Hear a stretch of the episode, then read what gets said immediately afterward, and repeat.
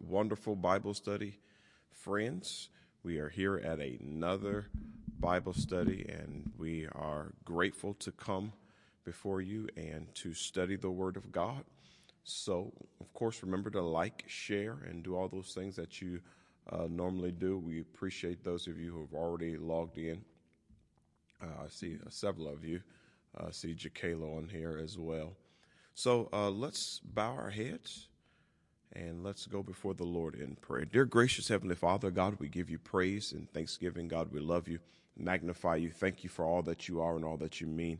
You are the great, wonderful, awesome God, and for that we thank you, and for that we praise you. Now, God, we're asking that you would move and that you would touch.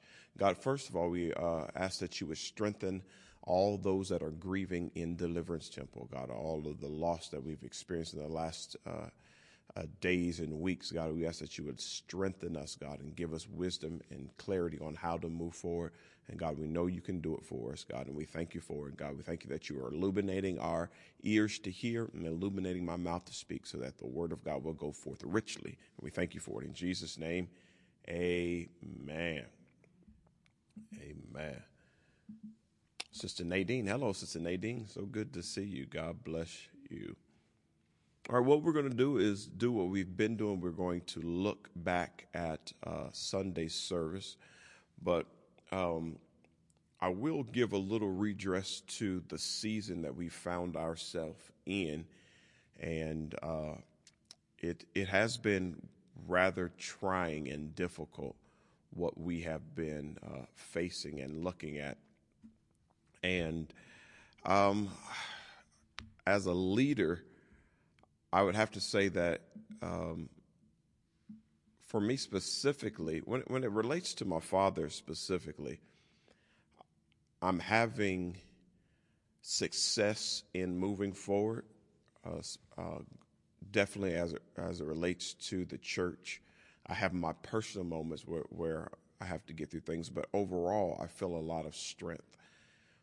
But as I've said before, and it's kind of funny to hear me say that since I'm still so young, but when my babies go through in other words, when the members are hit with things, then that is an extra level of pain for me because I hurt when the people hurt.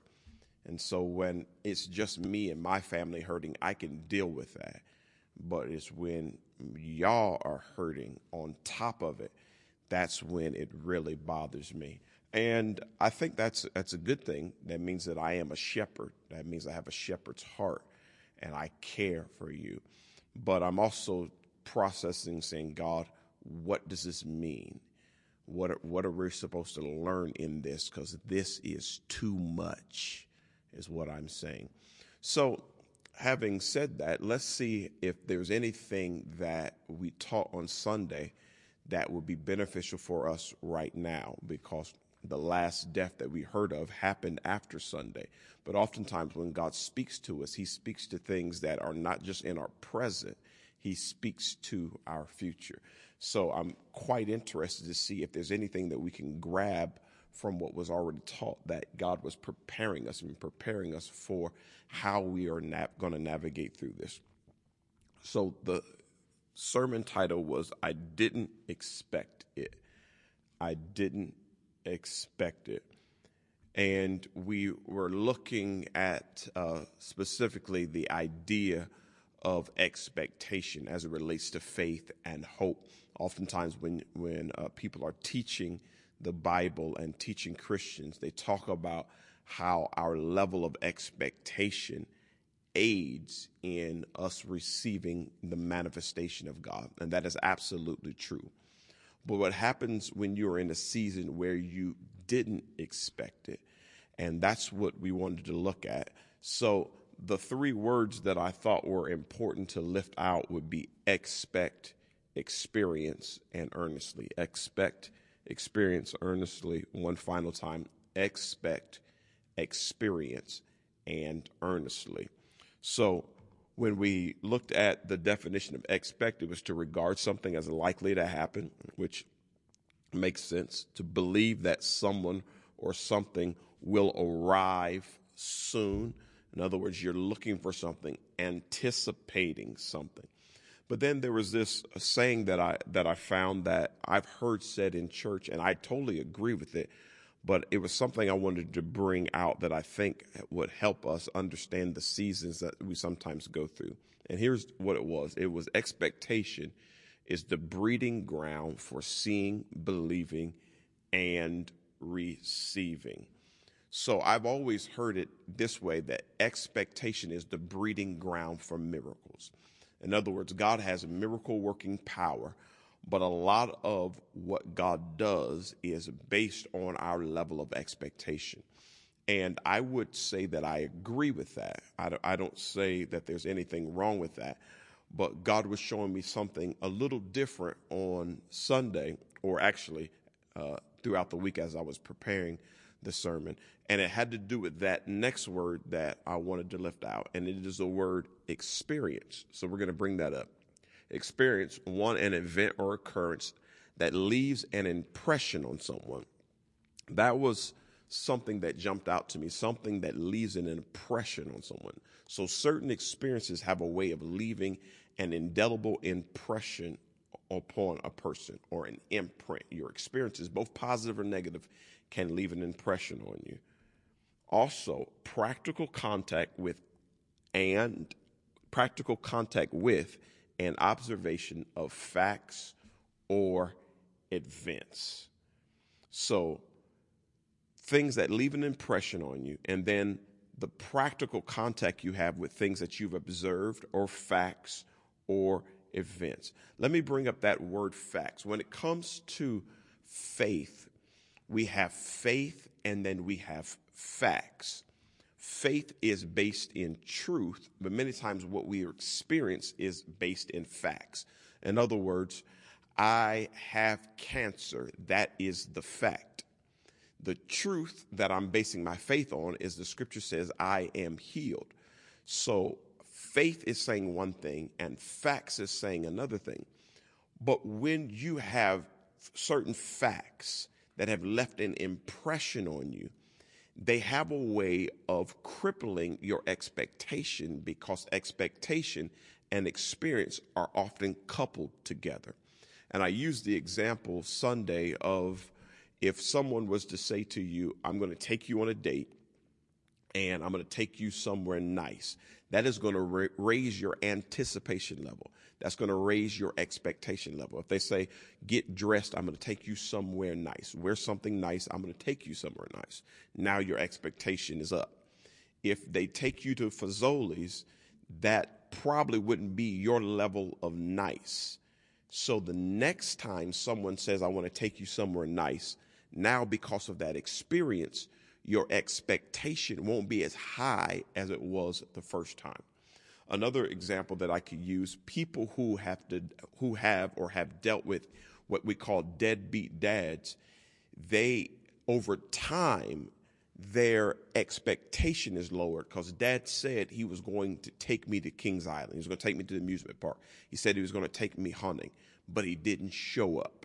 So now my experience now drives my expectation. Now we have to be very careful of that because we still want our expectation to be up because now faith is the substance of things hoped for. So we still want to be hopeful, but we can be honest and say that our experiences in life, the facts that we've experienced, the things that have left impressions on us, like our childhood or uh, or even the last prayer that we prayed, because not every prayer that we pray is answered in the way we want it to be answered or think it should be answered. So that has a way of affecting our expectation. And so it is unfair to tell people to expect, expect, expect, and never bring in the fact that their experiences have a lot to do with the way they expect or how they expect. Now, you shouldn't allow it to cripple your expectation altogether, but you can be honest and say that certain things that I've experienced has me weak in faith or low in faith or weak in expectation or low in expectation because every time I expect, I get this. And when this is lower than what you expect, when your experience keeps bringing you something lower than what you expect, it's going to affect your expectation. And what's going to happen is sometimes God is going to have to bring things to you that you didn't expect. And the reason why you didn't expect it is because you couldn't expect it. You take some of our single uh, people, single men and single women in this ministry who relationships haven't worked out. You can tell them to believe for marriage or believe for relationship, but based on their experiences, many times it's hard to muster the type of expectation you need to bring manifestation. So, what happens in those times, what the premise of the sermon was, is that many times, because God in his sovereignty is so good to us, he will override when we can expect. And that is only based on this final word that we brought up. And here it is earnestly which means with sincere and intense conviction or seriously. And so I'm going to give us a chance to subscribe, like again, and, and all that other good stuff. But what I was trying to ex- express on Sunday and what the Lord was showing me is that even when your expectation is weakened by your experience, there is something else that you can rest on, and that is your earnesty even though we use the word, use the word earnestly, it is how earnest you are in the things of God. How earnest are you when it comes to the things of God? In other words, how serious. If you are serious about your convictions in God, then oftentimes you will see God will override even your expectation. He will override your worst experience if you are willing to be serious about God, even when it's hard to expect. Or let me put it just very simple. When you cannot believe, will you still go to God seriously? Or will you start going through the motions? Okay, yeah, God, I, I love you. I praise you.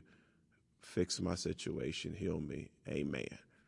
Okay, when you have been that weakened in your faith that you can't approach God seriously, then you need to take a check at your earnesty. How earnestly have you been approaching God? You have to get to the mindset that I may be hurting, but I will pray anyway. I will praise anyway. I will worship anyway. I will come to you.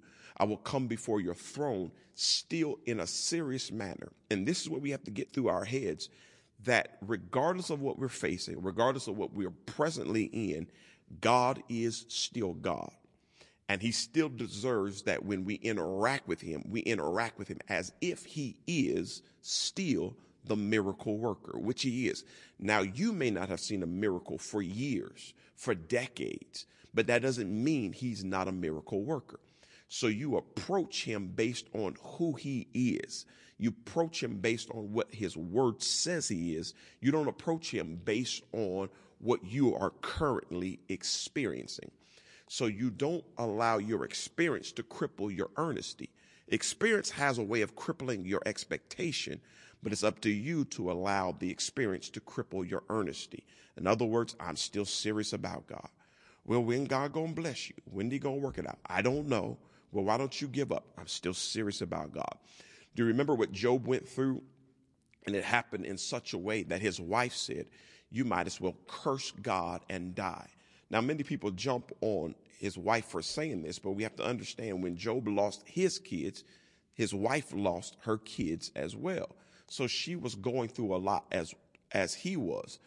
But she came to the conclusion that we should withdraw our earnesty from God. Let's just curse God, die, let it be over. And Job was like, nah, I can't go to that level yet. Now I, I'm frustrated with God, but I cannot turn in my earnesty because at the end of the day, he said, the Lord giveth and the Lord taketh away. Now, he wasn't totally correct because the scripture shows us the backstory that it was Satan that took away, but, but he was partly true in the fact that God allowed it. But he said, the Lord giveth and the Lord taketh away. So basically, he was saying, I still have to go to God with everything that I have because he still is the sovereign Lord. And when you are sure in your convictions about God, I'm going to go back to that definition. When you are earnest and sincere and you have an intense and serious conviction there are certain things you just will not, cannot do. I want to backslide and quit and give up, but I can't because my earnesty is so sincere. In other words, when I was in good times, I wasn't playing with God. I was sincere about God. And now that I'm in bad times, my sincerity won't just get up and walk away because it is based on my conviction. Uh, let's see. How, how can I, I say it? I, I think I've got something that I can write. How about this? We've, we've talked about this before, but this will help us understand. When you have core values, when you have a core set of values, or let me say it this way. This is a good good way to say it. What about your motive? Your core motives. I'm going to give you one more word and then we'll I'll go back and try to explain what I'm saying. Here's the last word.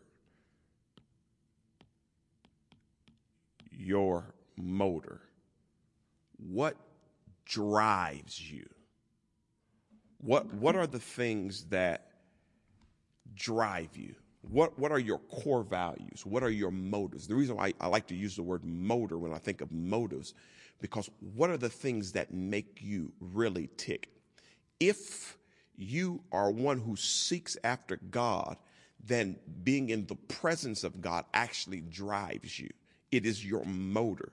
So, just like a real motor will not function without oil, and it won't fire without the gasoline that will, will cause it to engage, then if you don't have God in your life, you won't engage. Now, if you're going through the motions and you're faking the funk, then you don't have to have God because your motor is not based on God. Your core value is not based on God. But when your core value is based on God and God alone, even when you try to withdraw from Him, things won't work because your motor is based in Him. Uh, the example that I like to use all the time is Jeremiah, who said, Okay, I, I, quit. I'm done with this. These people aren't listening to me.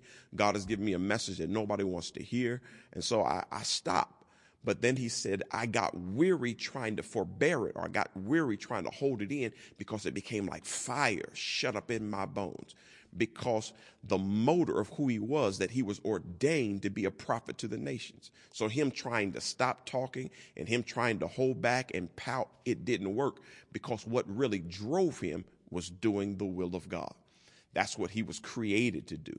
And when your motor is aligned to, with your purpose, some things you just can't do. You can't back up. You can't quit. You can't lose your convictions. You can't lose your earnesty because that's the thing that drives you.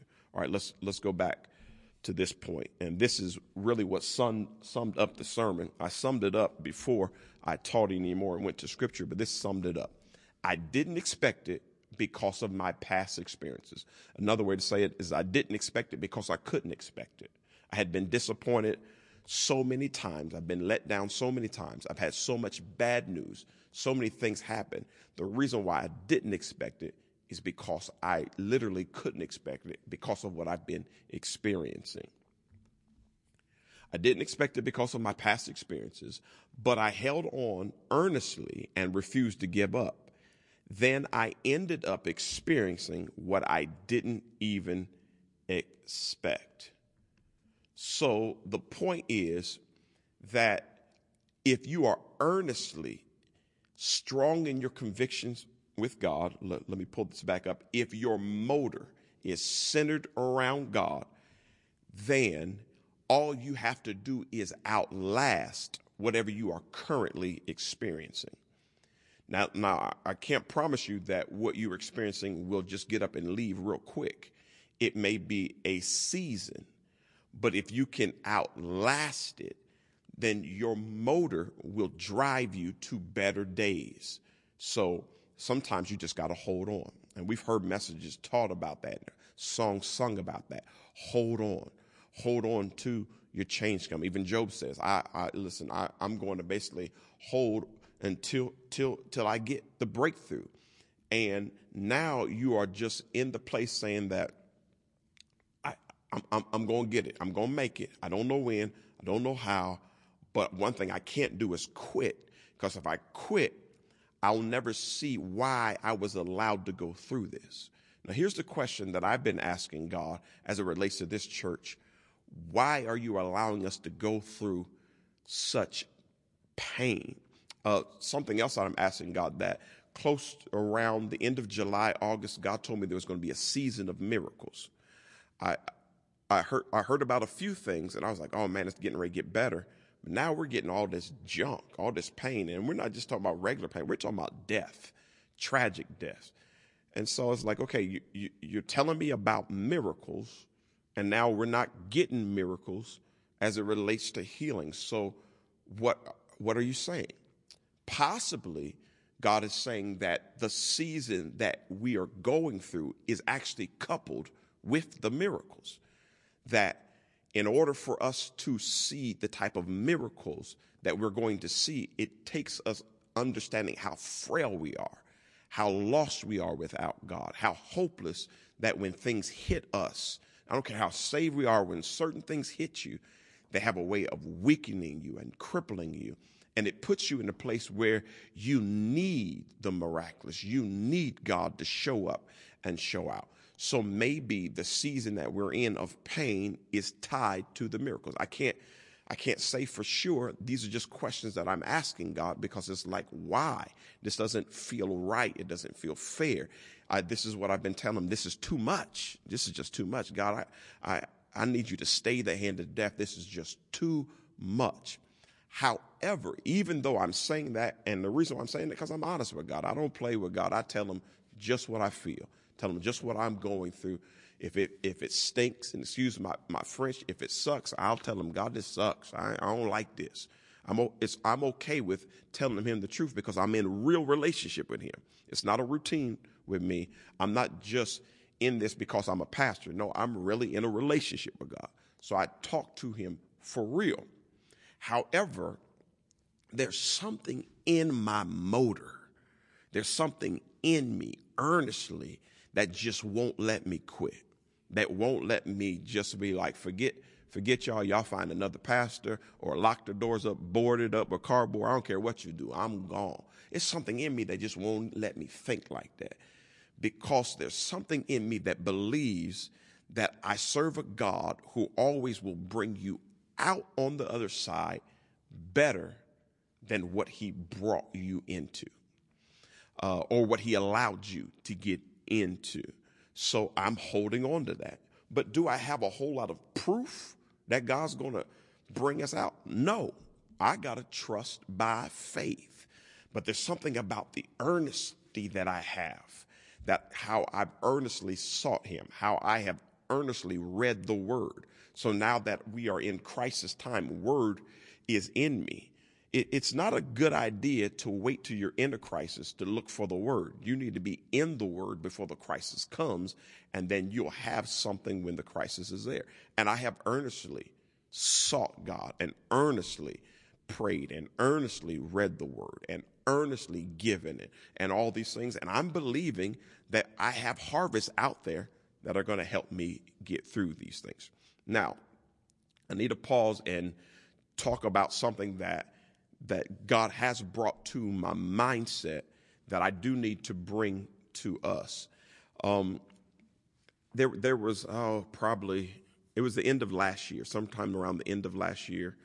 Uh, I, I, read a book by a theologian named N.T. Wright, and it was discussing the resurrection. And he, he made a very interesting statement uh, amongst many of the things that he shared. But one of the things he shared is that the church has misplaced their um, emphasis. He said oftentimes that the church has put their emphasis on Christmas because of Jesus being born. He said there's nothing wrong with emphasizing Christ being born, but not to the expense of Easter because Christ didn't just come to be born, he came to die, but he came to die to rise again. So our hope really is in the Easter story or the resurrection. So we thank God that Jesus came, but he came in a manger. He came as the lamb, but he rose as the lion of the tribe of Judah.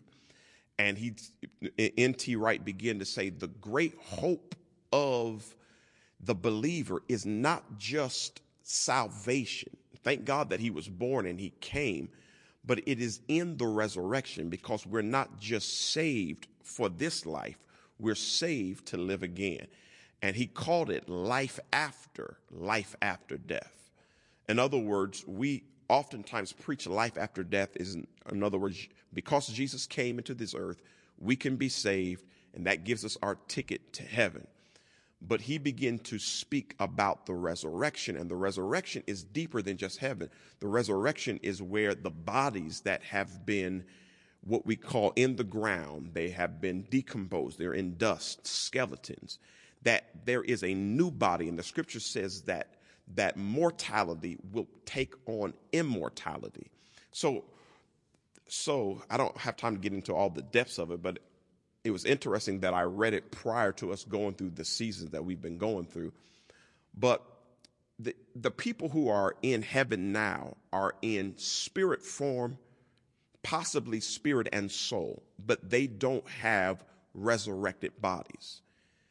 God is waiting for the wrapping up of the age to where he brings us all together and there is a great resurrection. And then the scripture says, the dead in Christ shall rise first. In other words, those bodies will rise first. Well, the reason why there needs to be resurrected bodies is because what I've been telling us that he said he's going to create a new heaven and a new earth. And in those resurrected bodies, you'll be able to travel between heaven and earth. And so we don't know all that God has planned, but the resurrection is amazing. So I, say that to say this that in the the deaths that we have seen in this church recently, all of the, the, the people who have died have known the Lord in some way, shape, or form. So while we weep, we can't weep as if there are not going to have a resurrection that they're not going to it's not it's, it's greater than just heaven they're experiencing heaven but it's more than that and we too when we are resurrected will be able to, to flow and function with them so it's okay to grieve but we can't forget that they them having a relationship with god specifically our apostle had a great deep relationship with god so if he if if he had a choice he probably would, no, I wouldn't say probably, he wouldn't come back. He wouldn't trade what he has for where we are. So we have to understand and be okay with that, that he earnestly sought God and he has his reward. So that's what we're working toward and it shall come. Now, the Bible does say we, will, we won't all sleep. Some of us will sleep, meaning die. Some of us will die before the rapture and resurrection. Some of us will be caught up to meet him in the air, in the, the resurrection. In other words, our bodies will be changed in a moment, in the twinkling of an eye. If we die before he comes back, we will spend some time in the current heaven, and then we will get resurrected bodies. If we are here when he comes and re- returns, uh, what we call the second coming, if we are here for, for that, that it, it'll be different. So, so there's no way we lose. So we just have to be earnest enough to get through where we presently are because what we experience in all of eternity is going to be grand and great. So we can't quit now. We uh, go back to that. We got to make sure that our our motor our mo- motor is solid. We, we we don't want our motor deteriorating now because we we need it to be right for where we're going to go. All right, I, I took a lot of time setting that up. Now I, I, need to get us into some of the, the scripture that, that we read on Sunday. So let's go to Acts chapter 12. A lot of times I'm going through several scriptures, but this is all in the same chapter. Uh, since this is my Bible study group, I, I can explain that to you. There is topical preaching and then there's expository preaching. Topical preaching is when you have a topic and you bring several uh, scriptures to support that topic. Expository preaching is when you stay in one text, specifically right in one text, and you grab everything from that text. So in this particular sermon on Sunday, it was laid out expository. It was laid out, it's all in the same text. Everything we get, we're not going into other verses to bring out the truth. They're all right there. So remember, so remember that when uh, you see me preach, you'll know whether it's expository or it's topical. I will say this that topical preaching is harder to get right because you can easily take things out of context to support what you believe. Because topical, you're trying to grab scriptures to fit the topic. So when I preach topically, I have to be very careful that I'm not misconstruing things. Expository is a lot easier to get right because you're all in the same passage.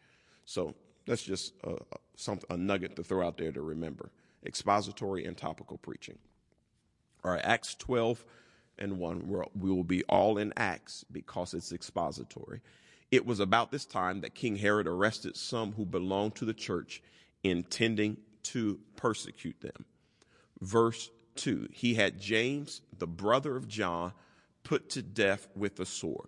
I will take some time uh, to talk about, about this because this is very important. The scripture says he had James, the brother of John. The reason why that's very important is because uh, it says he was put to death with a sword. Most believe he was beheaded. The reason why that's important because when you get uh, later on in the same chapter, chapter 12, that the scripture says, Go tell James. So after I preached, one of the members came to me and asked the question. He's like, If James was put to death in verse 2, why are they saying go tell James later? Well, it's two different James, two important James that we, we know of. One was the brother of John, Peter, James, and John. Peter and Andrew were brothers, James and John were brothers. Peter, James, and John was the inner circle. I don't know what happened to Andrew, why he didn't make the inner circle of Jesus, but for whatever reason, he didn't. Peter and Andrew were brothers, James and John were brothers, but Peter, James, and John was that inner circle of Jesus. However, Jesus had brothers, and he had a mother, he, he had brothers, and he had, and sister. Uh, I, I can't remember if it was sisters or just a sister, but they didn't believe he was the Messiah until he rose again. When he did ri- rise again, one of his brothers, James, really began to be a leader in the church. So the apostle James that wrote the book of James is not the same James that got his head cut off. That is James, Jesus' brother. Jesus' half brother end up becoming a great apostle of the church. So these are two different James. The James that we see walking with, with Jesus as a disciple is not the same James we see later on in the New Testament.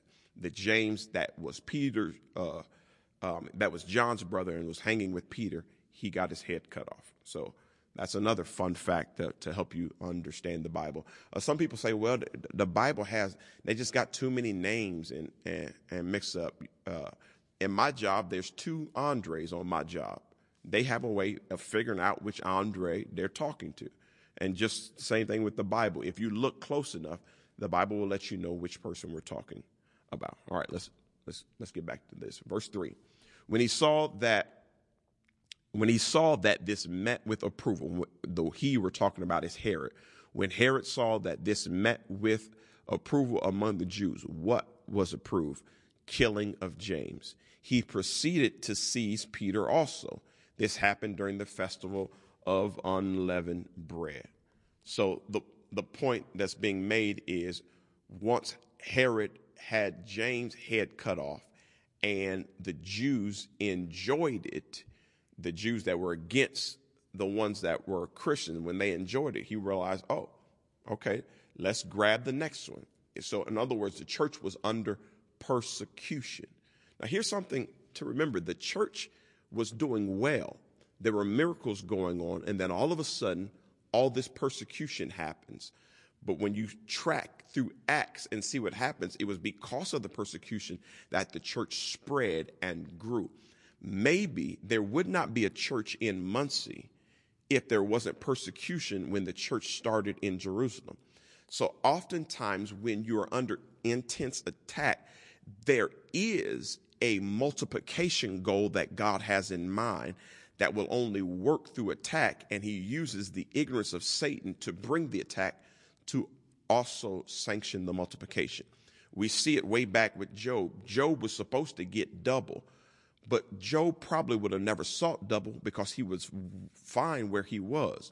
It wasn't until Satan attacked him or God allowed Satan to attack him that he ended up graduating into double. So sometimes seasons of intense attack is actually what sanctions you and schedules you for multiplication. So maybe what Deliverance Temple is going through has to do with the multiplication that God is going to do in our life. I, I, shared it with some people, but one of the last things that I heard, I heard it in a voice message. My father praying, he was praying for Deliverance Temple. He, he prayed for me as the pastor, but he said, add to the church daily such as should be saved. Uh, I'm praying for Deliverance Temple, praying for the church. He was laying in a hospital bed, but he was thinking about the multiplication of the church. So maybe the hell we're going through is the answer of the prayer. Just maybe. I don't know. We haven't seen the end of it yet. But sometimes we have seen throughout scripture that persecution and trials and obstacles just schedule multiplication in your life. All right. So we're going to go to verse 4. After arresting him, who, arresting Peter, he put him in prison, handing him over to be guarded by four squads of four soldiers, which would be 16 soldiers each. Herod intended to bring him out for public trial after the Passover. One thing that I, I see that in the providence of God is that um, Peter would have been killed earlier, but because of the festival, uh, Herod knew it wouldn't have been good to kill during the festival, so he was going to wait. But that bought Peter some some time. So sometimes God does things when it doesn't look like uh, it doesn't look like he's he's helping, but sometimes he is. He allowed Peter to be arrested during the Passover time, which is going to work in Peter's favor. Now, why didn't he allow things to work in James' favor? We don't know. We don't know why God chooses one thing and doesn't choose another. We don't know why one person gets healed and another doesn't. But we have to earnestly trust the providence of God, the sovereignty of God. And we also have to believe that the people that go on, that they aren't crying, that they are okay. I don't think that James would have traded uh, space with Peter because when you are in this earthen fallen world and you get a, a glimpse of heaven and your rewards, there's very little things that'll make you want to come back. There are people who have had out of body experiences and come back, and a lot of them said, I didn't want to come back. One particular lady told her family, Don't pray me back no more. If I die again, leave me alone. Because what she experienced, what she saw while she was traveling into eternity. She didn't want no part of this fallen earth. So I don't believe James would have traded with Peter. So let's let's look at what the, the Bible says about the church. Acts 12, 5. So Peter was kept in prison, but the church was earnestly praying to God for him. Going back to that motor. Now we know for a fact that James just got killed. And so it's, it seems to be easy for us to just assume that they prayed for James too. I'm, I'm sure, based on all the miracles they had seen up until that point, they had seen the lame hap, uh, moving, and they seen 3,000 people get saved. The, the lame man uh, at the gate, they had seen uh, the, the blessing of Ananias and, and Sapphira of, of how people were being blessed and then how a great judgment happened to them. They had seen the power of God. So when James got arrested, I'm pretty sure they just prayed thinking everything was going to be okay, but everything wasn't okay. And they got the worst outcome of the worst outcome. Now the same thing happens to Peter. And I'm sure based on that experience, somebody thought, man, it's, it's futile to pray. It doesn't make sense to pray because God didn't answer our last prayer. But the scripture says, but the church was earnestly praying to God for him. They didn't allow their last experience to affect their earnesty. It may have affected their expectation, but they didn't allow it to expect their earnesty because they were earnestly praying to God. And we have to have that same mindset. I don't care how many no's you got, you got to keep praying for that yes. People who are successful in business, when you hear their story, there were always so many closed doors before they got to where they ended up that is in an amazing place. Some of the greatest companies have went through so much hell. Actually, many of you have in your closets a company called Blue Ribbon and don't know you had a company called Blue Ribbon because Blue Ribbon kept running into closed doors, closed doors, closed doors, closed doors.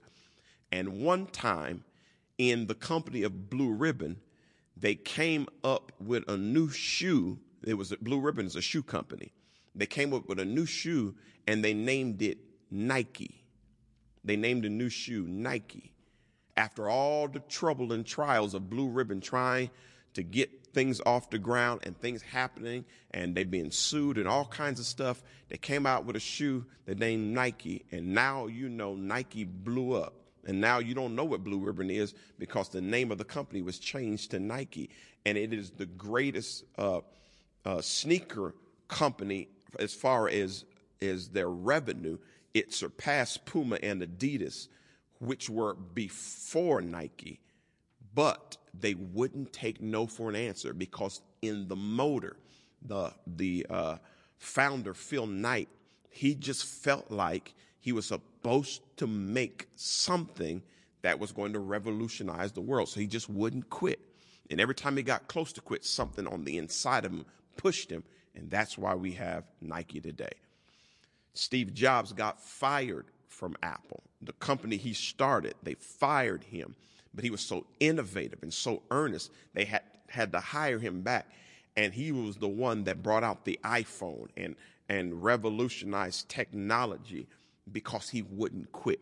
Your motor has to drive you to not quit and say, I don't care how many no's I get. I don't care how many obstacles I see. I don't care how bad this feels or how yucky this feels or how much grief I'm in or how much depression and anxiety or how much debt I'm in. There's something in me that won't let me let this thing go. It's my earnesty. And with my earnesty, I will earnestly seek you, God, even when it doesn't make sense. Even when James has just died and Peter looks like he's going to die, I'm still going to earnestly pray.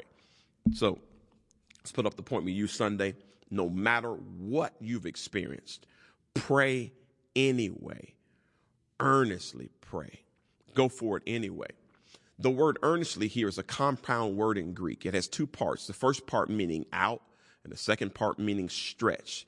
It is the idea behind our English word for tension.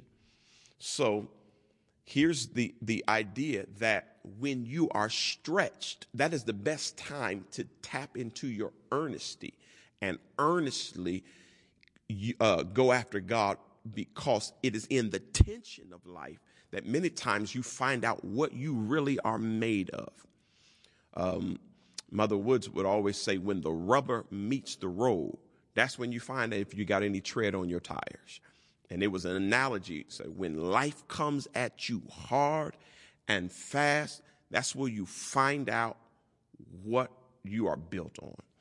I'm learning as a pastor that the members of Deliverance Temple, something's right with their motor because all that we have been through and are going through and there are the obvious things that we're going through. And then there's the hidden things that people are going through that only I know as the pastor. But people keep coming to church. They keep logging in online. They keep lifting their hands and shouting amen and saying hallelujah. They keep tithing. They keep giving. They keep serving. There is something right with their motor. On the inside, they don't have quit in them. I talked to us all the time that my dad trained me that Mitchells don't quit. But I believe that has leaked out into the psyche of the Deliverance Temple members. We don't quit. We don't know how to quit. We can't quit because there's something inside of us driving us saying that better days are ahead. We're going to make it. We're going to see it through. We, are going to overcome. We are more than conquerors. We are yet the head and not the tail. We are yet above only and not beneath. We are yet everything that God says we are is something about this crop of people that I pastor that they just don't have any quit in them in them. So I love that. Even in the tension of life, they find their earnesty. All right, let's move further. It's translated in 1 Peter 1:22 as deeply or fervently, and it's used in Luke 22:44 where Jesus prays in anguish and more earnestly in the garden of Gethsemane. All right, let's move more. The image given is of focused and passionate prayer coming to God with all your heart, all your soul, and all your mind and saying, God, I mean business. I want what I'm asking of you. I'm not just going through the motions. Nothing bothers me more as a leader than Christians going through the motions. Now, I understand when you have negative things happen to you and you're dazed for a while or you're numb for a while. I understand going through the motions then. But at some point, you snap out of it, or you should snap out of it, and you have to make decisions. And what some people do, because they have not received what they wanted to receive, they dial back their faith level and they just set it on cruise control because I don't want to be disappointed anymore. I'm not going to take any more risk. I'm not going to believe. I'm not going, going to uh, stretch myself. L- listen, you can talk to me about tithing all you want. I, there's no way I'm giving 10%. I'm going to stay at 1%. I'm going to give, but I'm not stretching myself because things don't work out for me. And then there's that other person that says, I can't go through the motions. Yeah, yeah, yeah, I know I gave and it didn't work out, but but I'm giving again. I'm gonna try again. It's just something about the way I'm wired. I can't do this thing halfway. I gotta do it all or nothing. Either I'm gonna go out in the world and just be a hellion, or I'm to be in this thing and I'm to go all after it because there's something in me. My motor is driving me and saying, the God that I serve, he's not to, he's not to fail me now. And the devil says, well, he done failed you a bunch of times. Well, well, well, maybe it looked like failure and it felt like failure, but I'm going to try again just in case to see if God going to bring me out. And I'm here to let you know that I have seen God come through in the midnight hour, in the last moment, in the last seconds of the hour. In the fourth quarter, I've seen some breakthroughs. And we're raising people in this ministry who are just saying, hey, if I got to wait to the end, it's okay. I'm not giving up on God. I really don't want to, but if I if I don't get some of my blessings till heaven, so be it. I'm not quitting. My motor won't let me quit. All right, let's let's see if we go to this other verse, verse six. The night before Herod was to bring him to trial, Peter was sleeping between two soldiers, bound with two chains, and sentries stood guard at the entrance. Suddenly, an angel of the Lord appeared, and a light shone in the cell. He struck Peter on the side and woke him up. Quick, get up, he said, and the chains fell off of Peter's wrists. I took some time on Sunday to point some stuff out there. You'll just have to go pick that up and see what I talked about, but it's, it's some stuff in there that's interesting to me. Let's go to verse 8. Then the angel said to him, Put on your clothes and sandals. And Peter did so. Wrap your cloak around you and follow me, the angel told him. Verse 9 Peter followed him out of the prison, but he had no idea that what the angel was doing was really happening. He thought he was seeing a vision it's interesting that Peter didn't say, "Oh shoot, I I I knew an angel was coming to get me." Peter said, "Oh my goodness, I thought I was dreaming. I had no idea." You know why? Because Peter didn't expect it. He he didn't expect it because of the things that have transpired. Now now we're, we're talking about our experiences sometimes crippling our expectation, but sometimes the experience is not God not doing sometimes the experience is us not doing. And when we do get caught into something, the first thing that we comes to our mind is, oh man, I messed up before. And maybe that's why God is not going to do because of me. Now, I have no proof of this, but what if when Peter was locked up, his mind went to, man, I did betray him. So if I did get my head cut off, I, I, I understand it because he didn't, he, he didn't have no reason to accept me back. Sometimes our past failures will come up and it will try to rob us of things and it'll keep us from being able to expect. I'm not saying that happened, but I'm just throwing that, that out there. Verse 10 They passed the first and second guards and came to the iron gate leading to the city. It opened for them by itself, and they went through it. When they had walked the length of one street, suddenly the angel left him. Here's a side note that is good. Even in supernatural events, God doesn't plan to do everything for us. He expects, uh, he expects us to do some things too. Verse 11. Then Peter came to himself and said, Now I know without a doubt that the Lord has sent his angel and rescued me from Herod's clutches and from everything the Jewish people were hoping would happen.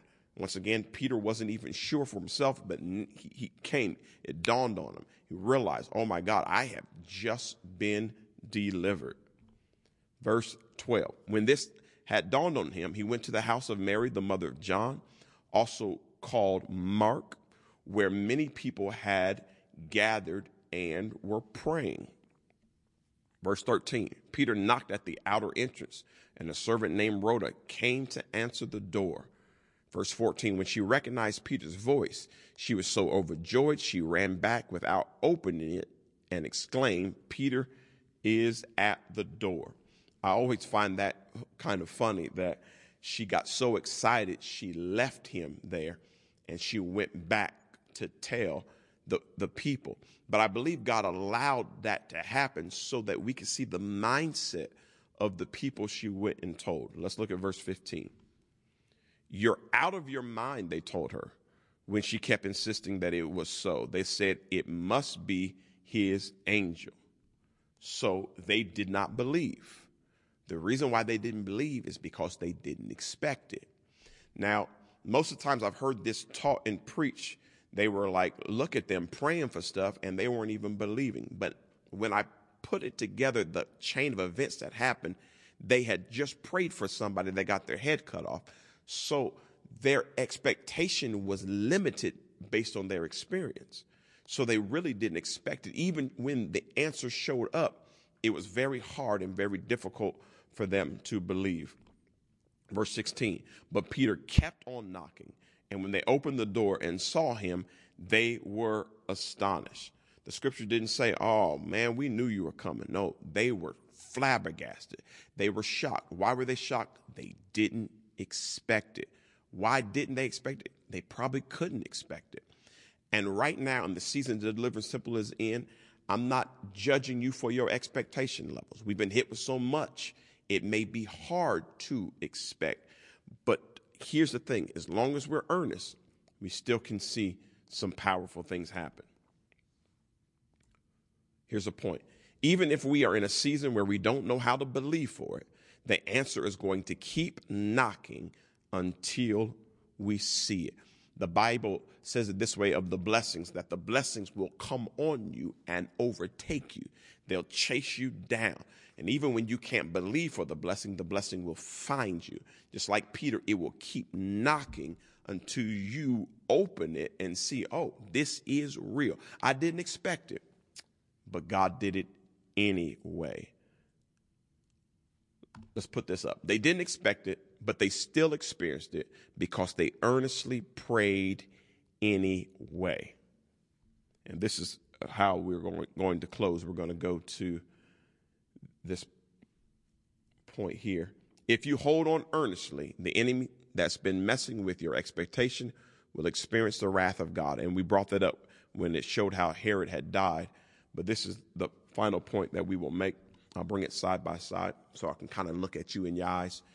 I didn't expect it, but God did it anyway. So if you're in a season where, because of all you've been through, it's lowered or weakened your expectation, and you really couldn't expect. You tried to expect, but you couldn't expect. However, you held on to your earnesty. I'm here to let you know God's going to do it anyway. He's going to bless anyway, anyhow, even beyond your wildest dreams. Now, if everything we expect, if, if we're supposed to get everything we expect, then this scripture wouldn't make any sense that he would do exceedingly abundantly above all that we ask or think according to the power that worketh in us. So there's some stuff that we don't even expect that he plans on doing. He plans on blowing our mind and going even beyond our faith level. Yes, we have faith for things, and yes, in some areas we have great faith, but God wants to do some stuff that's way beyond what we have experienced up to this point. And don't allow the trouble that we're in, the grief that we're facing, to make us feel like God has left us. He hasn't left us, He's still there, and He's going to blow our mind with how He comes through. I don't know how, I don't know when, I don't know where, I don't know what, but I do know that God will do it anyway. As long as our motor is right, as long as our motive is right, as long as we have the right stuff on the inside, I believe we're going to get where God wants us to be. Um, we're going to take some time and we're going to get into prayer. Dear gracious Heavenly Father, we thank you, love you, and honor you. We magnify you for your hand. Now, God, this is much easier to preach than it is to live. God, I, I, I want you to lift uh, the hearts of the Woods, the Mitchells, the Ruckers. God, people who grew up when uh, at the church when Deliverance Temple was such a young church and that we all experiencing some deep loss. And and and beyond that even uh, uh, the richmond family just just the many ones that lost uh, sister juanita and the loss of her granddaughter. Just at least five deaths in a span of almost five weeks. So so it's a lot but god we won't allow it to weaken our motor. We won't allow it to weaken our love for you our fervor for you we want to still be as on fire for you as the day we first believe. And God allow revival to break out in us and let us be a light to other churches, other ministries. First of all, I thank you for the kingdom of God. I thank you for kingdom believers in the body of Christ who have been praying for us. Thank you, God, that they haven't left us, but there have been people praying and calling our name out. But God, let us be a light to the sinners to say, say that we can get through anything as long as God is on our side. And we thank you for it in Jesus' name. Now, Father God, if there's anybody who doesn't know you under the uh, uh, know you in the pardon of their sins. I'm praying, God, that you would save them. I won't even go through what we call the sinner's prayer. I'm just asking you to override and save them, even when they didn't expect it. Even our apostle, he got saved when he didn't expect it and he ended up being a lifelong servant of you. So do some stuff that people don't expect, and we thank you for it. In Jesus' name, amen and amen. God bless you. I love you. This is Andre Mitchell Ministries signing off, and I just want you to have a wonderful, wonderful day. Have a happy Thanksgiving. We will not have another Bible study uh, until after Thanksgiving. So have a happy Thanksgiving. Stay grateful, stay thankful, stay on fire, fire for God. God bless you.